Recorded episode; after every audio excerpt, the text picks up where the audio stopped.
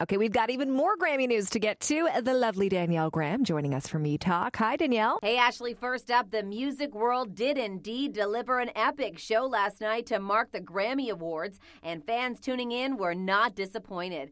Hot topics of the night include Taylor Swift becoming the first female to scoop Album of the Year twice, Lady Gaga's tribute to David Bowie, and the Canadian invasion of performances by winners Justin Bieber and The Weeknd. Now, it wasn't just what we saw that went down during the Grammys. Making history, Gwen Stefani took to the stage during a commercial break and pulled off the unthinkable. She shot her entire music video for Make Me Like You, the second single from her upcoming album, This Is What Truth Feels Like. The amazing show didn't happen without controversy. From Adele's technical difficulties to Rihanna and Lauryn Hill both canceling planned performances due to illness, some are left wondering what could have been.